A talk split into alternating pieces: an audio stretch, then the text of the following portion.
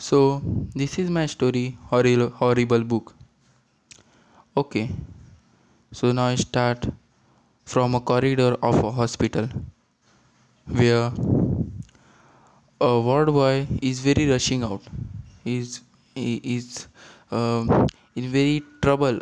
He is, uh, it can be shown in his face. He is running towards the reception corner where the round table is uh, over the reception corner and a receptionist is sitting on the on a chair. He rushed towards her. Uh, it is actually a black rock city george hospital uh, where at 12 a.m of night uh, he went towards her and uh, she saw a very knownful fear on his face.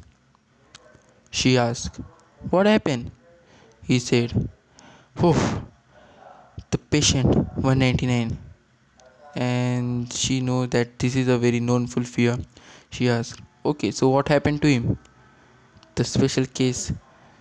Now the ward was saying the special case 199 patient is died.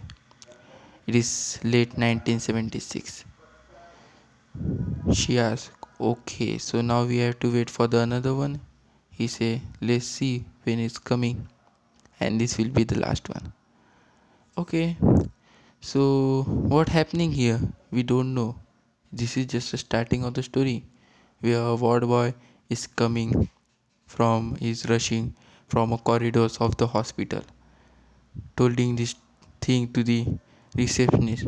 Not other any other people from the hospital just like doctor and anybody but the receptionist there's something creepy over there. So let's unfold the story in the next episode